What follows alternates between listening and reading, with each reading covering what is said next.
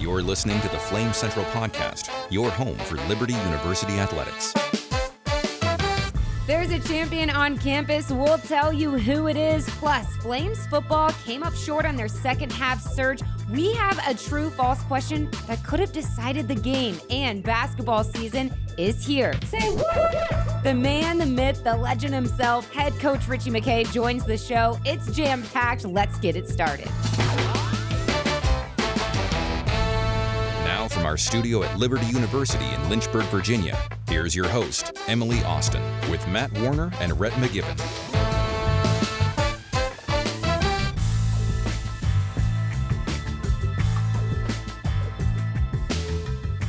All right, Ritchie McKay isn't joining us just yet. We have Flames football to talk about. You know, it's interesting. Last week we were saying, you know, the Flames have a chance to be in this game, to be Ole Miss. That was like the shocker because, you know, this team has just made the transition a couple years ago to the FBS level. So that in itself was just exciting. Obviously, the Flames came up short. Um, I did have a little hope there in the second half. For sure. Was I Yeah. was No. I the only one there? No, no, I things was got real interesting. You had a couple of drives where it could have gotten you know down to a Yeah. one score game, and suddenly I was really looking forward to seeing how Ole Miss would respond to that and handle that Yeah. pressure late in the game. Didn't quite get there. I think that we'll have three true false questions whoa, that whoa, have whoa. Oh, to Oh, go boy. all Whoa. the trifecta true false all for Flames football. But before we get to that, Yeah. we have a champion on campus. The Lady Flames field hockey team are Big East champions for the first time in team history. Boom goes the dynamite. Boom goes. Yeah, thank Yeah. you, Joe. Regular season Yes. champs, tournament champs. So yeah, how impressive was that? They beat UConn one nothing in the Big East championship. They found out uh, late Sunday night that they are obviously head to the NCAA tournament. We knew that with the win, but they're going to take on St. Joe's on Friday at 1.30 in beautiful Piscataway, New Jersey. Oh, you said that yeah, really well. Yeah, on the Boy. campus of Rutgers Yeah. University. So Yeah. uh, huge. It huge. is. Nikki Parsley, Blocker, all the girls. Like, remember they got robbed last year. They did. I think we can all agree on that. They got robbed. They should have been in. They get. They got. You know, the committee, whatever. They left them out. Right. Payback time Yes. this year. They You- got it done. You feel so happy for like Joe Bolton and the rest of the seniors because Yeah. you know, like coming into this year, they say we can't focus solely on that aspect of winning the Big East, but that's what we want. At the end of the day, that's all that matters to us this year. And the fact that they were able to do it, you're, you're really happy for that group of seniors to be able to get it done. Jill Bolton is the Troy Bolton of field hockey right now. Who's Troy Bolton? What? Do I? Who's that? From High School Musical? Oh, oh my god. Troy. Bolton? Are I you don't- kidding I me? don't know. Wow. I mean, the guy was an la- absolute legend. We're gonna have to really Terrence look just into looked some at me more like I guests. insulted his family. Yeah. I, I don't. I'm, I'm sorry, Terrence. I No. don't know who It's that guy Troy is. I don't- Bolton of High School Yeah, I Musical. don't- Who invited this I guy on know. the Yeah, show? yeah. All right, we'll get to These Ritchie millennials. McKay. Yeah. we'll get to Ritchie McKay in just a minute. When you I said the man, the promise. myth, the legend, I for a second thought you were telling that I was on the show. No, No, no. nope, not after I this. know. Joe started kind of just sitting up. I know. I, straight. I was like, oh, thanks. Good to be back on Yeah. show.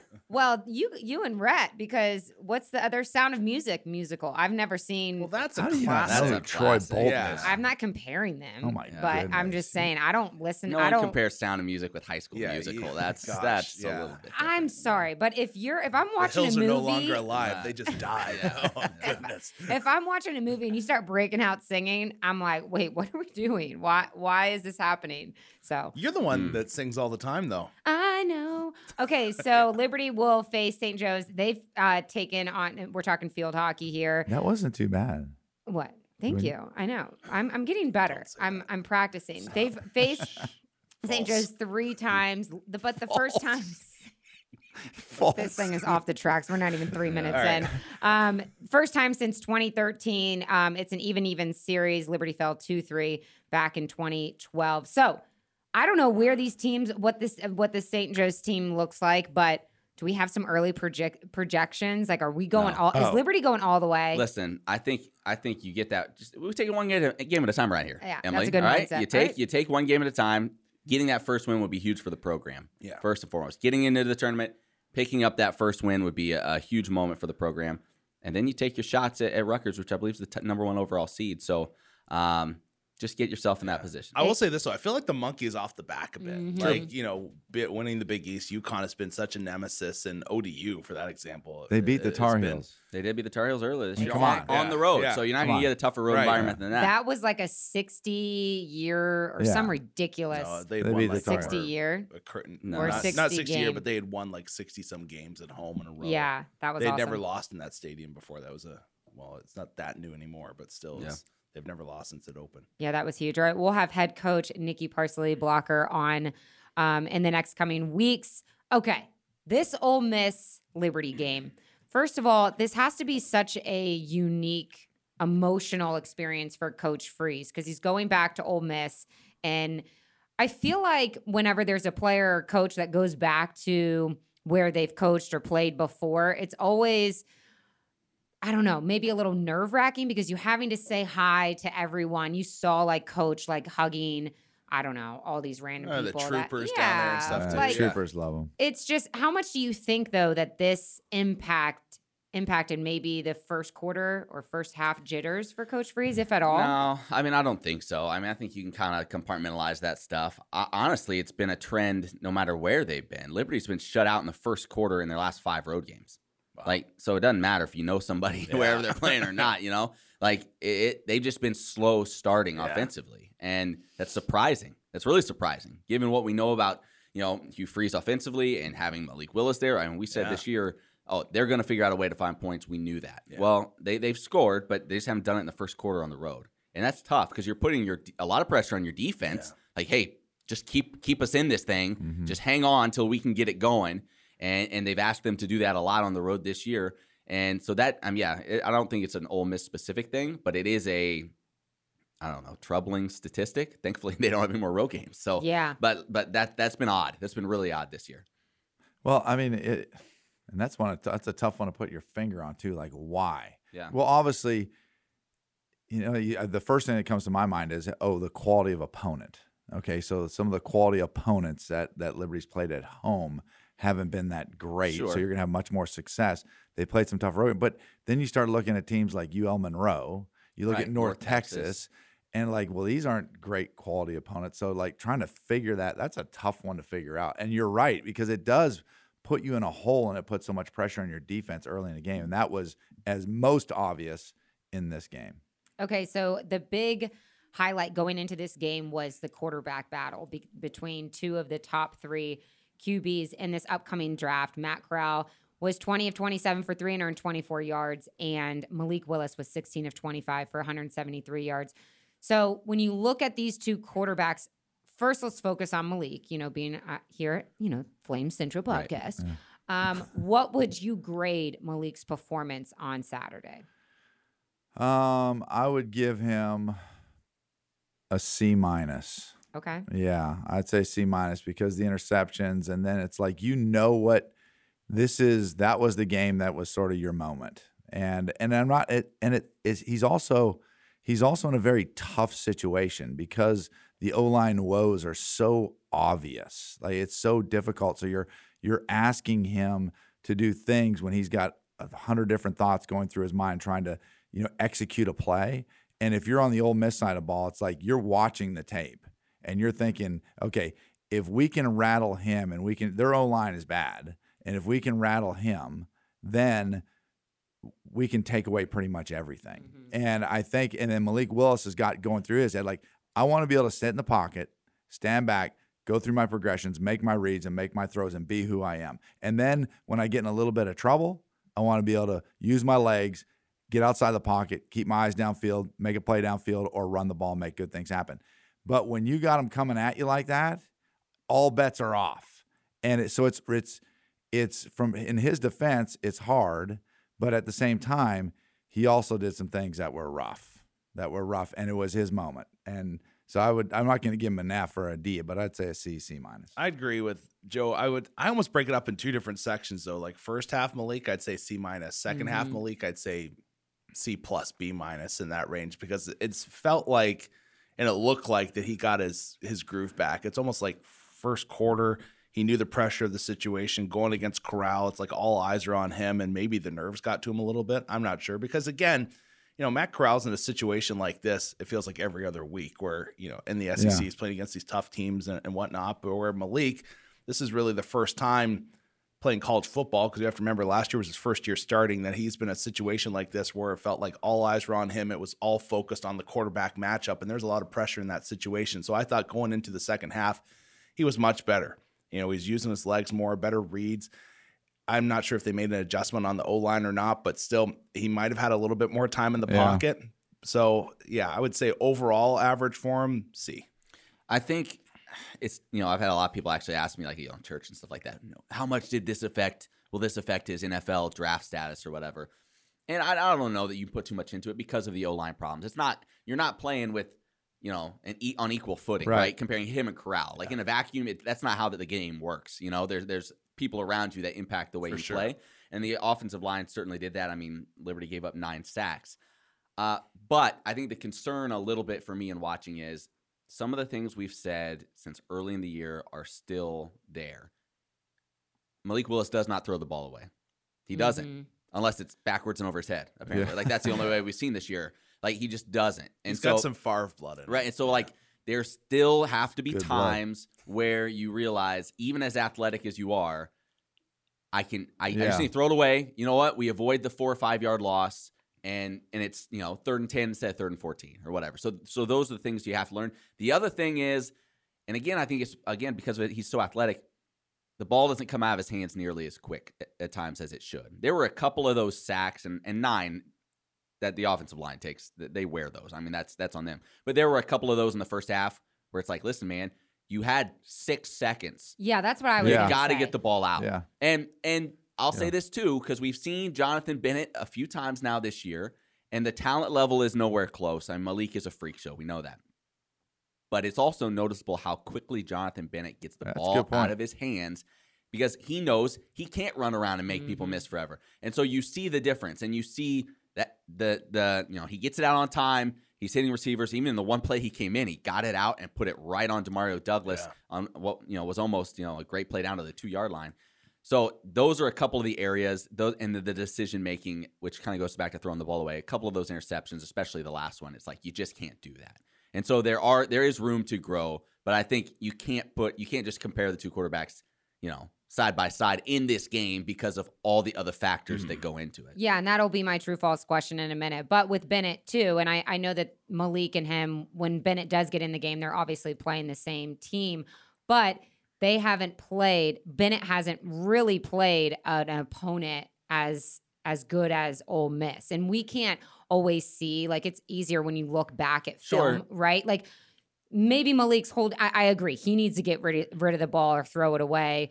Um, and he, and Kent Austin and Hugh Freeze have both said that he tries to do too much um, on those plays, and he just needs to throw it away. But we can't always see um, when we're just watching the game instead of going back and looking at film if those receivers are open. You know, the Ole Miss secondary is going to be a lot better than the North Right. Texas secondary. I would say the easiest comparison you have is that North Texas game where both guys played meaningful snaps in the first half. Yep. Malik was sacked five times right out of the gate, and then Bennett came in, and I don't know if Bennett was sacked. Now he's not as I don't think accurate. he was. His his, his completion percentage wasn't great. You know, he, again, there's the ta- there's a talent difference. But all I'm saying is the ball does come out faster in those situations, and against a a good, you know, solid defense, eh, you know, SEC defense. Let's Yeah. say that with what you already know is a shaky offensive line, like that, the ball has to come out. You have to know, like you're not going to be able to just stand back there for very long. It has to come out, or you need to tuck it and go a lot faster. You just know you're going to be harassed all game long. You just know it. Yeah, I mean, it is. You I always look at it this way too. It's like okay, you take both quarterbacks, and when you get in a when you get in a situation when you're playing against a team that an SEC team that is overall talent wise deeper, Yeah. better than you are, and there's no doubt whatsoever, is that you have to figure out like okay, what are the ways in which we can win this game? Because we have a Liberty has a really good football team, right? Good enough football team. Herbstreit picked Liberty to Yeah. win. Okay, so they've got a really well coached, good football team.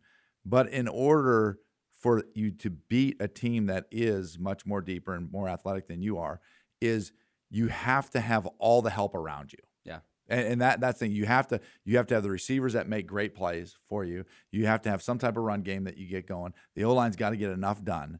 And if if you don't make those plays, you don't help your star, then you there's just no way you're going to win the game. It's just not it's just not going to happen. And so I think there was opportunities for the receivers to make plays and they weren't able to make those plays. Okay, we'll get to that in just a second. But quickly, it's unfair to compare these two quarterbacks, Malik Willis, Matt Corral, in this game because of the level of Yeah. talent Yeah. on each. You know, we're talking offensive line, receivers, the whole package. Think, what if what if what if it would have switched it?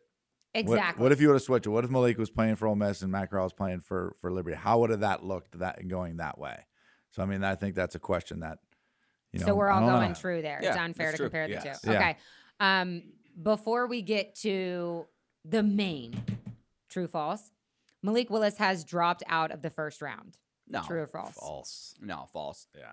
false, and oh, false. I And- just I'm not this is not what I I agree love how you quickly distance yourself. I am, person. but I heard some rumblings of that, and Nah, that's why I, mean, made that as the bottom a line true is false. it's all going to come down to pro days and all that stuff too, and the fact that you just look around the landscape of college football. Who who's separating themselves? exactly, and that's what As a someone. quarterback position. Rattler's gone down. Like, well, yeah, he's, he's, separated he's going to go end up negative in way. college. Yeah, yeah, no, I know what like you mean. like who's who's out there. So like Yeah. it's still going to be this same group of three or four guys, and as we know, history would tell us year after year, people reach for quarterbacks, Oh, or yeah. people, even if it's not a deep quarterback draft, there's still going to be multiple quarterbacks that go in the first round. So no, I don't. I don't think You, he's. you know what, Emily? I, that's funny you asked that question because when I was when I was walking around this morning, that's the question I thought of. I was like, hmm, I wonder if he's dropped to the second round, and that was just sort of something that was in my head saying because I'm as big a Malik Willis fan as I've since day one. Yeah. Old Dominion first start back, whatever. I, I looked over, Matt, this guy's going to go in the first round, and but I had that's the first time I've ever had that thought that he potentially could drop to the second. Here's round. why I think he won't because you see those elite skills and just raw talent, and you get him in a pro day or whatever, and you see the ball come out of his hand, you see the velocity on it, you see the arm strength, all this stuff. Like people drool over that. Josh Allen, That's he what I was, in just this. Like, trying Yeah. to look Josh up. Allen was playing at Wyoming, and there were the people that were like, oh, "I don't know, he hasn't played great competition. He struggled against when they would play up against somebody more difficult. He didn't have great games, yada yada yada." And then you see him throw the football, and people are like, "Yeah, we got to go get him." Yeah, there is a ceiling factor there and a developing factor Yeah. that the NFL scout or I think Matt said it. I think last week is when he said when you take a guy like Malik Willis, you're making the commitment to build your offense around him. So Yeah. he's got to get to the right team. I think there's some teams that would pass on him, but he's got to get to the right team because if you do get to that team that will that is willing to build their offense around him, then yeah, he's a then yes for sure he's a first. And let's say he slides a little in the first round. Malik and his The- people the wouldn't love to hear that, but that could be the best. Oh, absolutely, I agree. Yeah, you go to a better team. You know what I mean? So, like Yeah. in the end, it's one of those deals where it's like, oh, everybody wants to go top five. Let's say he does, and I don't know that he will slide because of this or whatever. I don't think so, but that could end up being the best thing that Yeah. could possibly Yeah. happen. Hundred percent. If Yeah. he could go 15 through 20, like this is best case scenario in my mind. That's what would happen. But 15 through 25 has to sit behind somebody for a year exactly. I and just kind of learn the ropes. And again, he's a young he's a young quarterback, like just learning. Okay, got to throw it away. You know the stuff we were talking about, and they could come out a year wiser, sitting behind you know somebody like a Fitzpatrick with a big beard that's just going to say, "Sit down here." yeah, or. Matt Let Ryan. you I mean, the different wing." type Yeah. of quarterback, like but that would a just veteran. be huge. Or you know, that's a great point, Matt Ryan, because he's not running out of the pocket. No. like that's going to help you a ton. Saying, "Hey, this is some reads you need to make. This is some areas you get better in your pocket play."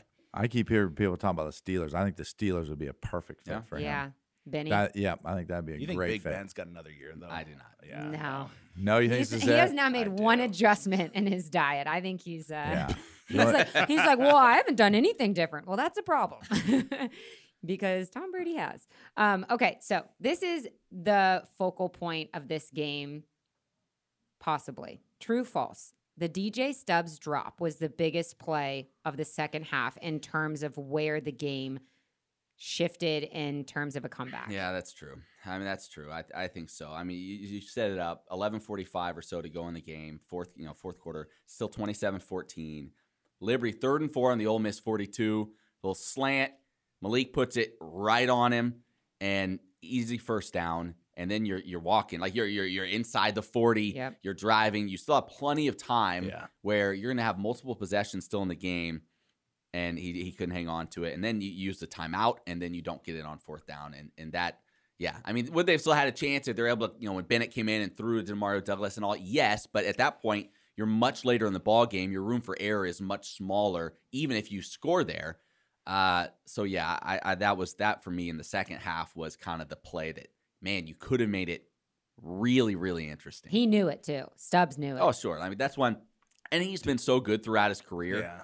Uh, that's one I'm sure that we'll, he'll think about for a long time. We all have those plays, you know, when we play that you that you can't shake and you always think about. That's probably one that he'll think about for a long time. DJ Stubbs is my favorite Liberty player.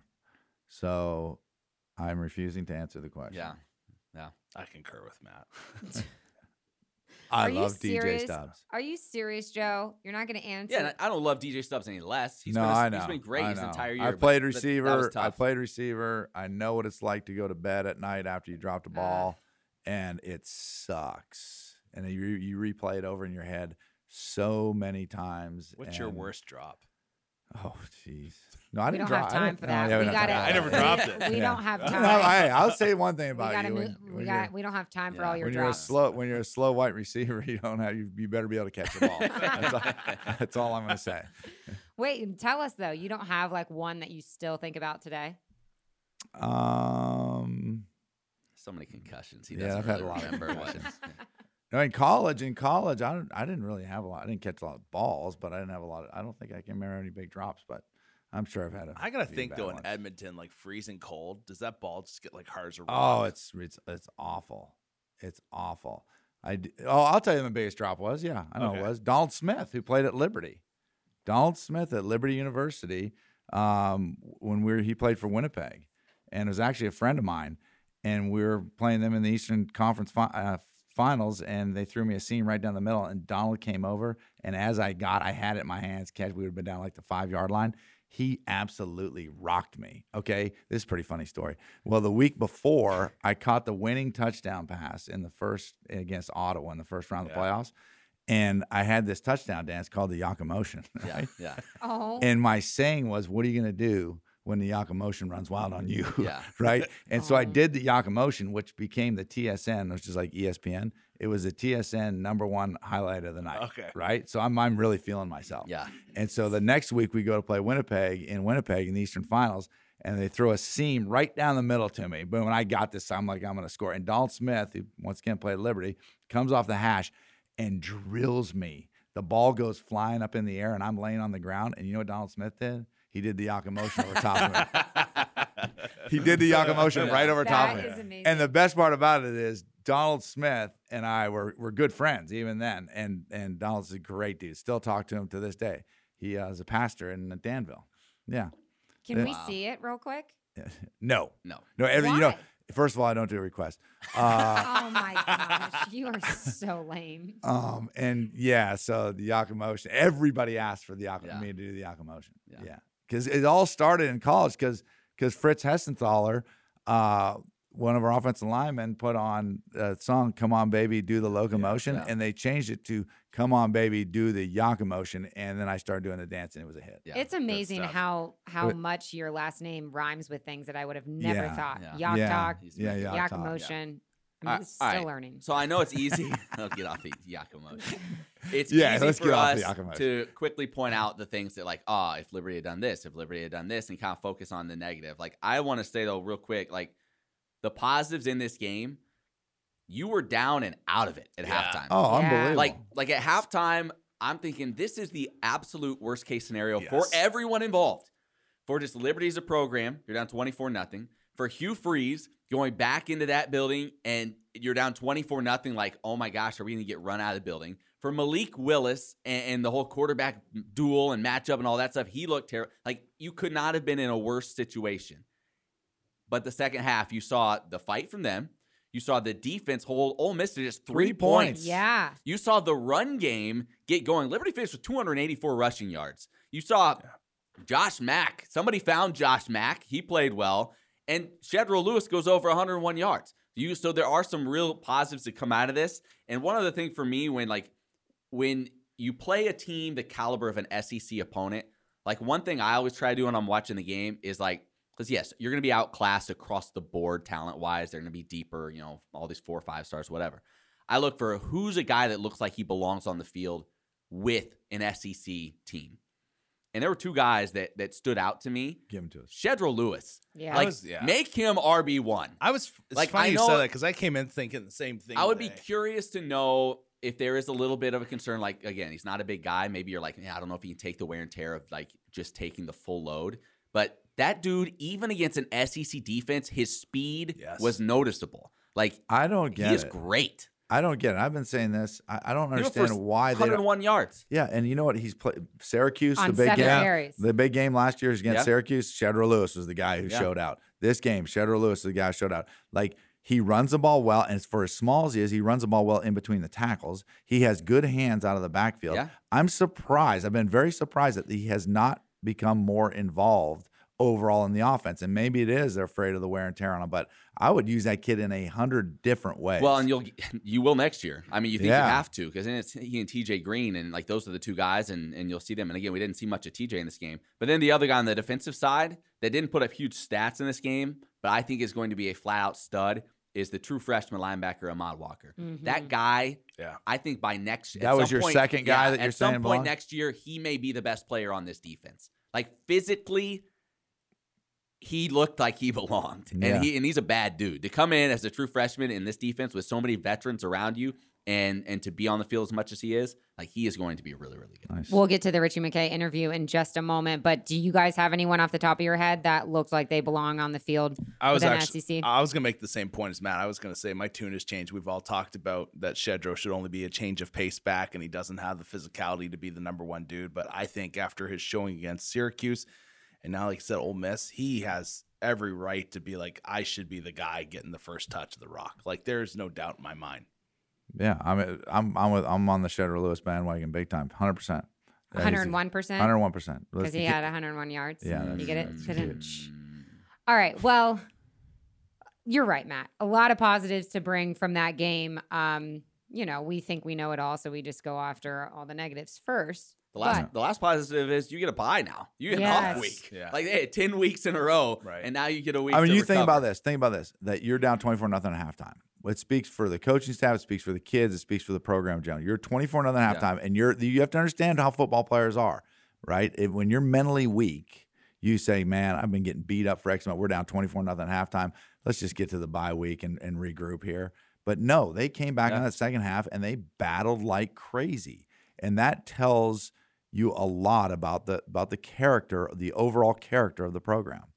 Like you said, bye week this week. I was re- I was really hoping that it would have been a bye week then Ole Miss, but they don't been let nice? me. Yeah. They, They don't let you do me the do the schedule. Yeah. It's so ridiculous. But um, after the bye week, we have Louisiana or Louisville. No, Louisiana, Louisville. not Louisville. Louisville, Louisiana. Lafayette. It's weird they don't let me do the schedule. Right. Um, Louisiana and then Army. It's so not- it doesn't get easier. Yeah. I mean, those are two, those two really are two tough, tough teams. But you come out of the bye, they're both at home.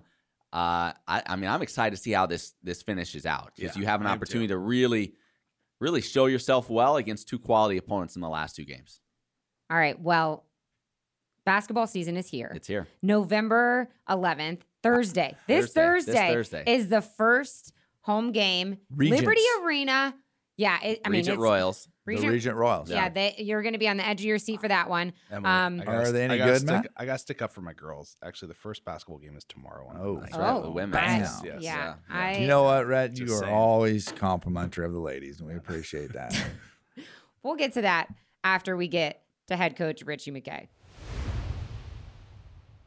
I think one of our most visited guests is now in the building. Head coach Ritchie McKay of men's basketball. What is funny about the beginning of, you know, us getting together here today is Rhett just storms in, which usually Yeah. it's me running late Yeah. and and just like things She has no falling. mercy. Coach, Yeah. I'm sorry. no, you're, you're you're you're on thin ice. I'm just gonna put that right now because I'm taking some lumps here.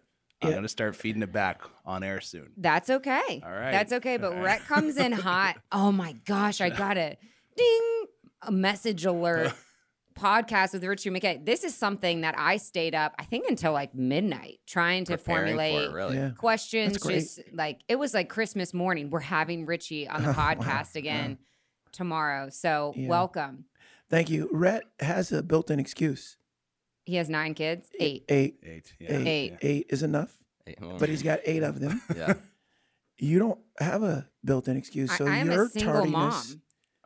mom. Uh, a dog mom. Dog, Dog mom. mom. Okay. Yeah. Okay. Mm, mm. We have to try to tell her it's a little bit different. It is but a little yeah, bit different. yeah. She, she doesn't know no, yet. she doesn't. know. Okay. but it Hey, a Yeah. privilege to be back with you guys. I'm very excited for our time together. It's always like basketball season just creeps up and I don't know if it's football and all that hype going on, but we are excited about the season. I just want to personally tell you that, despite some others in the office. What does that But- mean? well, they're just all football and, you know, hockey and stuff. They're Yeah. just like, oh man, basketball is already starting next Yeah. week. I'm actually excited. Um, Yeah, thank you, Em. I'm just trying to build up, you know, before I get those interview questions in Yeah, this okay. year. I know that, you know, you and Matt are buddy buddies. You guys are going to Puerto Rico together. But my question to you first, coach, what do you do in the off season? What does an off season look like for you? Did my wife ask you to ask this question? yeah, you know, when you when you love something that you do, you have a chance to be successful at it. And I love basketball. So my off season is usually watching a little bit of film. Oh my gosh. Um, I play a little bit of tennis and uh, really just trying to enjoy my family. Basketball is year round though now Yeah. you know, we get access to our players, greater access to our players. So investing and building into those relationships. I love the staff that God's granted me the privilege to work with. So I think we, you know, we just we just do life together, and that, you know, I'll go visit some other coaches uh, often and just kind of chop it up, see, trying to stay on the the cutting edge of of what's happening in our game. But uh, uh, you know, I really just try and enjoy the the the day that God grants to us. This time of year, like right on the edge of starting the season, is it the same feeling for you every year? Is it depend on on the team that you have? Like, is there like in my mind, I I, I picture it as like either you're like at this point going, oh man, I hope we're ready for this, or you're like, man, I'm so sick of practicing against ourselves. I, I just want to go against somebody else. Like, you tell me, what's what's the feeling like for you this close to the start of a season? It's every year exactly what you alluded to. I'm like, uh, are we any good?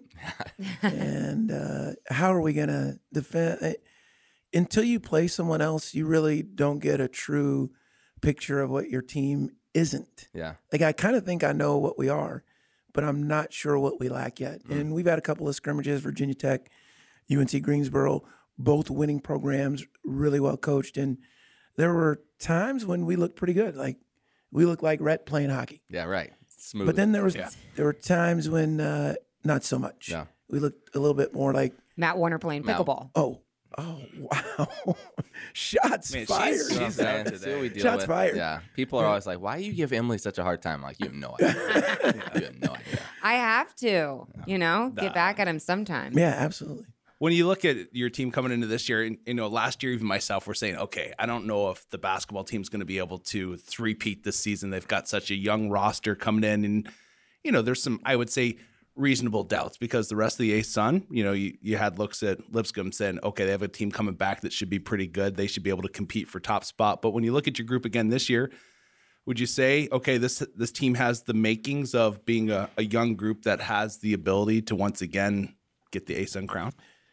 Yeah, Rhett, uh, really fair. Uh, I mean, when you lose Scottie James, Myo Baxter Bell, Caleb Homesley, Georgie Pacheco Ortiz, you can imagine the anxiousness that uh, that we had as a staff. And man, the guys just and again, it was a COVID year, so uh, I I I think that was that was hard enough to navigate that terrain. So I was really proud of our group for being able to sustain kind of what had been built on, if not further it a little bit. Yet this group, as we were saying off air, eight of our 13 scholarship guys, 10 of our 15 players are freshmen or sophomores. Mm. So that, that's a lot of youth. They they don't know what all has gone into cutting those nets or putting those years on the banner. And I I, I just think we're gonna have to to be patient with our group. We're gonna have to have a growth mindset. And I heard a great quote the other day: "Hope isn't found in outcomes; it's found in an outlook." And, and I think our outlook needs to be a true investment in just trying to get better. and see if we can't get our group ready to go in in February and March to to make another run at it. Well, yeah, I mean, as young as they are, the schedule's not going to do them any favors. I mean, is it this is you tell me? I mean, you go like LSU second game, you got Iona, which is you know a really good program. That game home against Mizzou, which will be great. Yeah. CMF Austin. I mean, Northern Iowa. Shout out Ali Farokhmanesh, Panther legend. but like, do you feel like is this the one of the toughest, or maybe the toughest schedule since you've been back? And I mean, these young guys, they're going to learn a lot, and you're going to find out probably a lot about them, even like their mental toughness and what Yeah. that looks like going through a non-conference schedule like Yeah, this. No doubt. We're we're in graduate level courses. When we first got here, it was so easy to schedule. I, I mean, Yeah. like I could pick up the phone and the popularity we had was, yeah, we'll play. Yeah, how much do you need? And uh, the converse is is now, uh, it's upon us, and we're really just trying to get not just any game, but any quality game against a quality opponent, and hence all the neutral games. It's a privilege to be invited to the Diamond Head Classic, to the the one offs against Stephen F. Austin at Dickies Arena. We're in a quadruple header at the Hornets Arena. Yeah. Uh, and then the tournament in Orlando with Iona Manhattan. Like I, I think that's great for our guys, and uh, but it's really going to challenge them. It's not going to just challenge them physically, but I, I think what you'll see now in college basketball is the residue of the NCAA granting the COVID years. Chris and Elijah didn't take advantage of that, and Yeah. we chose not to go the transfer portal route. So now we're playing against everyone that's so much older, and that that's that's going to be a challenge. Now, I love our group. We have some terrific young people who really care about the process and being a part of something bigger than themselves. But mm, we're going to have to be mentally and physically tough in order to compete with this non-conference schedule. How does that test you as a coach? What challenge have you been faced with this year? Is it your patience or or where is that test for you? Yeah, it's still the test hasn't really arrived. We're just taking quizzes right now, Mhm. you know, to not be frustrated with what you see on the screen and then to find the positive. Like it's it's really hard to be negative. You know, especially and I know you guys know this with all the interviews you do. That mental health thing for our guys and, and for us as adults is real. Hmm. So if, if we don't have if we don't drive in that lane of of a deep sense of gratitude, it is easy to see the glass is half empty. And I, I think the biggest challenge for me is to make sure I see our guys for what they can be and for who they are, not for what they're not right now, because they're going to get better. You have had really good point guard play for the last five years. You know, the run with Georgie basically from day one.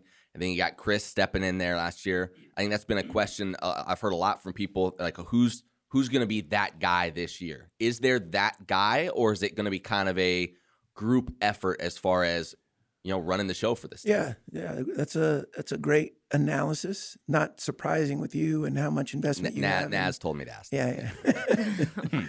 yeah, I, I think I think the incumbent would be Drake Dobbs, uh, but Darius McGee is pretty proficient at creating a shot for himself or his teammate.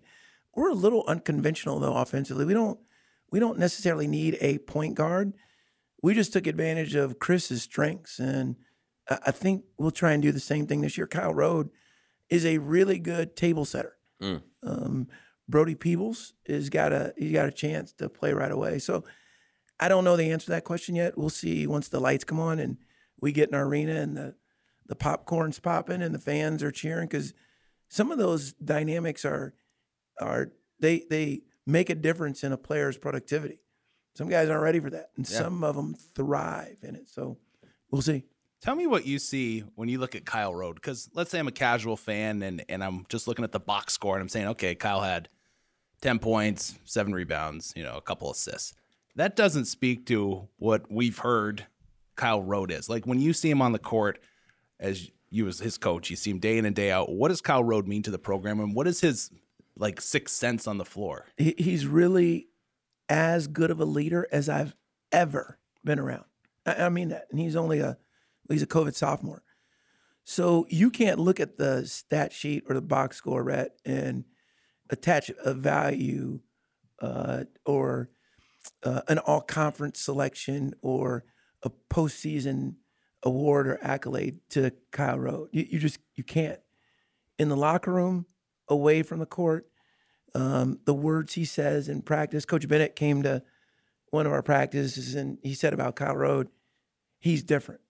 And he really is. He's a special young man that way and uh, loved by his teammates and uh, obviously by his coaches. I just think his impact on our program and on our campus is grand. And we're, we're blessed to have him in our program. Coach, who's the most interesting guy on this team? Like we're talking character, personality. Um, is this like that the most interesting man in the world kind of question? Yes. Hmm, that's a that's a good one, Em. Now, did you think of that at midnight last night when you were as you were preparing for that? And no, actually, can't- am I driving? And you Are they can't say driving? your son Yeah, because yeah. that that might be the easy that might be Yeah, the easy right. answer. Yeah. that that would be, Yeah. and uh, he would want me to say that just in case any Sure he any would. co-eds Yeah. are listening to the Yeah. podcast. Um, Shiloh Robinson, oh gosh, yeah, he, he is he is different. Like he is. Now, to me, Shiloh has said, if we went from back when I first called Shiloh to the day of this taping, Shiloh Robinson has uttered 211 words to me. yeah, yeah, yeah, That's over the course of a good three years. yeah. I got two of them in one of my interviews. you? Yeah. But to his teammates, he is hilarious. And like they say, oh, no, no, Shiloh's like, and I just, I haven't got that yet. As a matter of fact, we implemented a rule with Shiloh. Shiloh has to call me once a month. Otherwise, I run him. Really? because otherwise I'd never see him unless I talk. Oh. He would not initiate a conversation with him. He wouldn't. He wouldn't. No, it's starting to get better. He's like let his guard down, and I love him to death. He is. You want to talk about a heart of gold?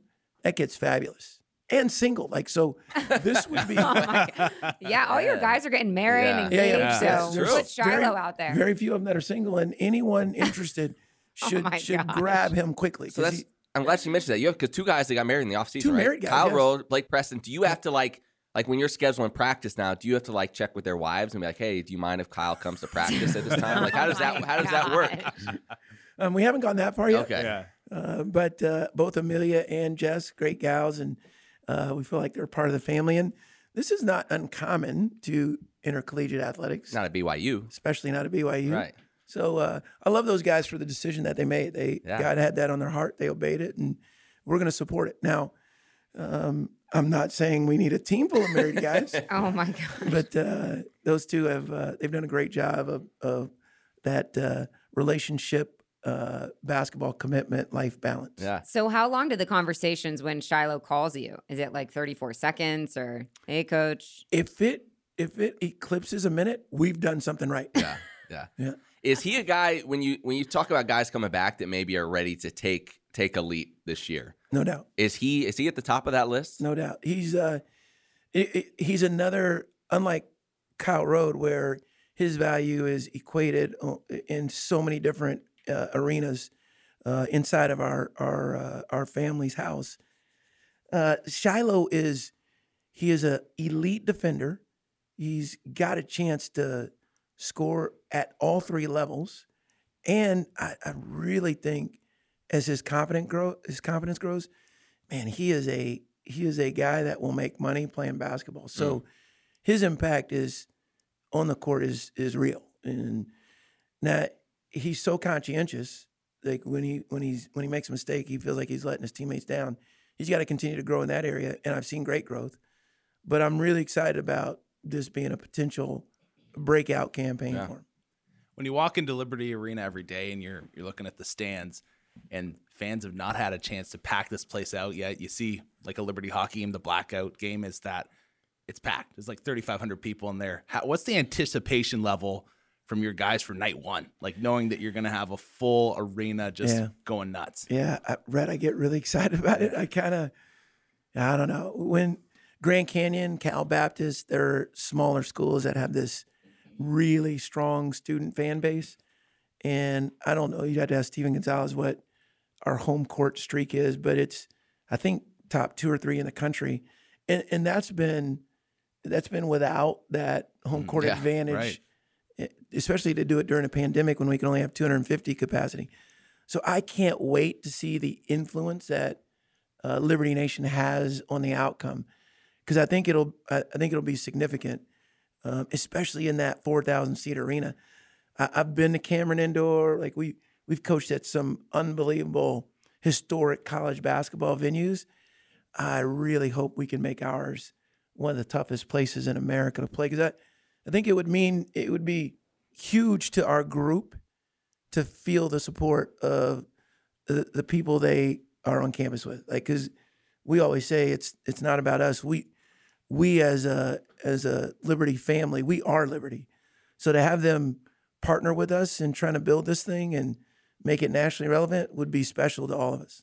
I know you start Thursday, but I think I would hope everybody has that December 2nd game circle to make that place just a madhouse uh, for that game against Mizzou. That could be a special environment. I was thinking today, and you mentioned earlier, you'd like to kind of bounce around and visit with some other coaches during the offseason. You may have listened to some of the, the the Flying Coach podcast. I know during the podcast it was like Steve Kerr, Pete, your boy Pete Carroll, kind of like hosted a podcast together.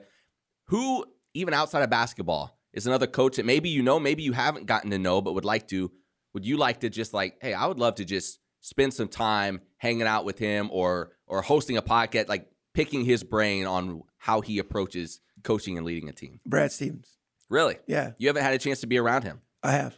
Okay. You just want to do it more. Uh, just a, I just just a little bit. Yeah, yeah. uh, I was I was captivated. Uh, Kyle Getter and I uh, went up to Boston when he was a head coach of the Celtics when they started training camp, and uh, I mean he's phenomenal. He, he just he's got such a a great grasp of the game and of people, and the combination of the way he knits those two together in his vernacular, uh, his outlook, his patience. I really admire it. I think he's I think he's fabulous. And and obviously, like having been around Coach Bennett and uh, and his dad, Dick Bennett, man, I've had some unbelievable influencers. But uh, I'd kind of like to chop it up with Coach Stevens, and uh, I'd love him to come to practice, kind of evaluate our team, see the the atmosphere that is in our arena, our gymnasium when we're practicing, and uh, and get his thoughts or insights on it. It was really valuable. Uh, Tony Bennett came to our practice. That was the first college practice that he has been to since he's been a head coach. Wow. So, and I didn't even know he was coming. So uh, it was it was really neat to get his feedback, and uh, obviously I value his opinion. So I don't think we get a chance to do enough of that as coaches. Last year during the pandemic, Roy Williams, he went and visited a couple of uh, practices, and I thought, man, hey, if if you could do that in season, that'd be amazing because you get a difference when you see it from a, a different lens. You get a you get a little different take on reality. Have you done that for other coaches? Uh, not in season, but uh, out of season, yes. How much have your practices changed through the years of you coaching?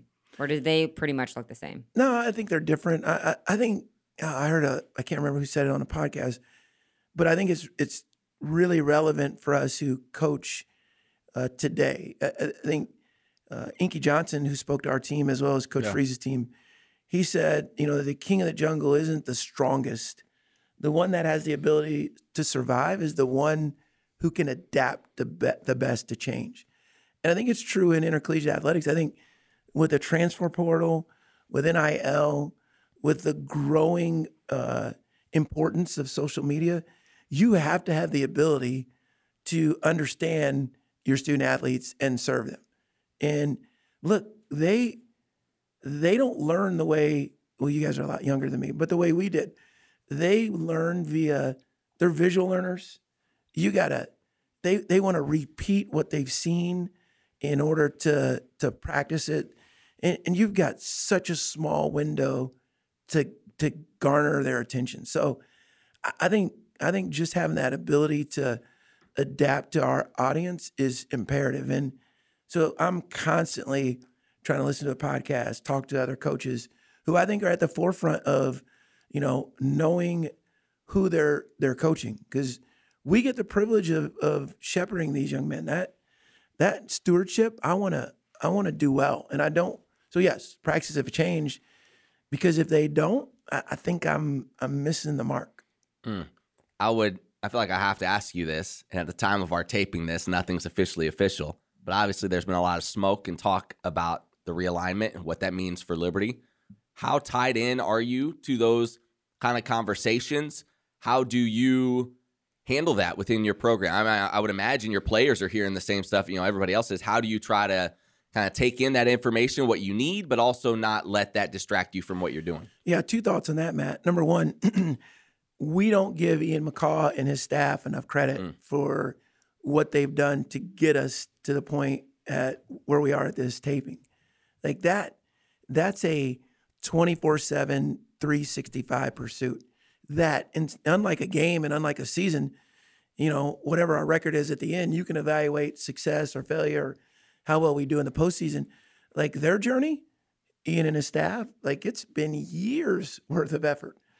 So if and when the, it comes to fruition, uh, then I, I, think they should be applauded for their labor. I, have been, uh, to his credit, uh, he's he's asked me my opinion, how it affects us, my thoughts. So I, I'm grateful for that relationship and uh, thankful that he even wants my opinion because some athletic directors wouldn't. Uh, in terms of what we say to our guys, very little. Like to them, we have a goal inside of our program to be our very best.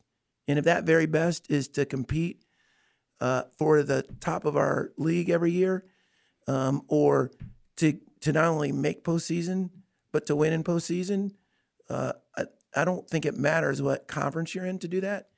Um, I, I think we have a group that is fully engaged in being a part of championships. Last and, last thing for me, I was asked kind of tacking on to that because this something like that would I would imagine be something recruits are talking about and, fa- and families are talking to. But in talking about recruiting, are you seeing now? I know you can't talk about anybody specifically. Are you seeing now the level of recruiting, the types of kids you're having conversations with at a different level than it was three or four years ago? Whenever you know you make your first tournament, people yeah. start to say, "Oh, just wait, just wait to see how this benefits in recruiting." Oh, you get a, a new arena, just wait to see. Are you seeing some of those benefits now with your program? Without question. And again, you got to throw in the curveball. We had a global pandemic. Yeah. We couldn't evaluate players in person. I, I don't care what anyone says. It's different when you're watching it on a computer screen and when you see them in person. Uh, on the computer screen, I can't see them go to the bench. I can't hear their parent saying whatever they're saying, and yeah, I don't watch. I don't. I can't see them after the game when they walk out if they've got a posse or not. So there's there's a certain mm. yeah. level of of eval that you miss when you when you did it for a year the way we had to do it. Yeah. But no question, there's more interest. There's a greater level of notoriety that our brand has in high school athletes and and junior college or transfers. Coach, just curious, how much do you look into a recruit's social media? I'm serious. A lot. Really? Our, our, staff does a lot. So you have a burner account because I've been trying to tag you in social media stuff and you know, you were talking about like the practices and they yeah. they want to mimics and practice something like a TikTok dance. I, I, know you do those a lot. TikTok dance? Yeah. I do? Yeah. Where do you, where have you ever this seen burner me? account? I'm just kidding. Emily, I cannot dance. I'm like, you can't? I'm like, no, I'm like, do you ever see Hitch? Yeah. yeah. I'm like, I keep it right here. Yeah, right. I don't need no pizza. Yeah, There's yeah. food already there. we don't need yeah, no, no Q-tips. That's right. oh my gosh. So, coach, you're you're looking into a recruit social media quite. Our staff is very, very aware. That's interesting of what our young men that we're recruiting. It's important. Like again, you would do it when you're hiring someone, right? Mm-hmm. So uh, I've had umpteen conversations with NBA people about the way they vet prospects. Uh, we don't do it at the same level, but certainly imperative to our process. Do you feel like you've gotten I'm not saying pickier, but obviously you have a certain standard of the quality of human being that you want coming into your program yeah. that doesn't disrupt the chemistry. Does it get harder as the recruits get a higher rating? Uh, I don't know if it gets harder. We we try and just make sure we recruit the fit, Rhett. Hmm. Uh, re- that's that template's not going to change for us. I think we've, like Matt alluded to, we've had a we've had greater access to maybe a higher level of player, but I think that's where you get seduced. You have a little success, you get a higher level player athlete and you kind of you, devalue or dilute the the intangibles mm-hmm. the the fit the conscientiousness of a young man and his appreciation to be at a place like this And the moment that happens, I think you're in trouble. So we really try and bet them hard, and I think it's it's been okay for us so far. So we'll kind of see if we can't continue to grow it that way. All right, coach, we're going to let you go in just a minute. I heard Rhett's phone ding and it looks like he has something else on Okay. his schedule. Yeah. So, It's on sleep mode. I'm getting just pillaged Well, here. he's got eight kids. message to Flames Nation. Um, there's very high expectations for this basketball team um, because of your recent or, you know, success the last three years. What would your message to them be? Thank you for supporting us. But, you know, Why don't you let him?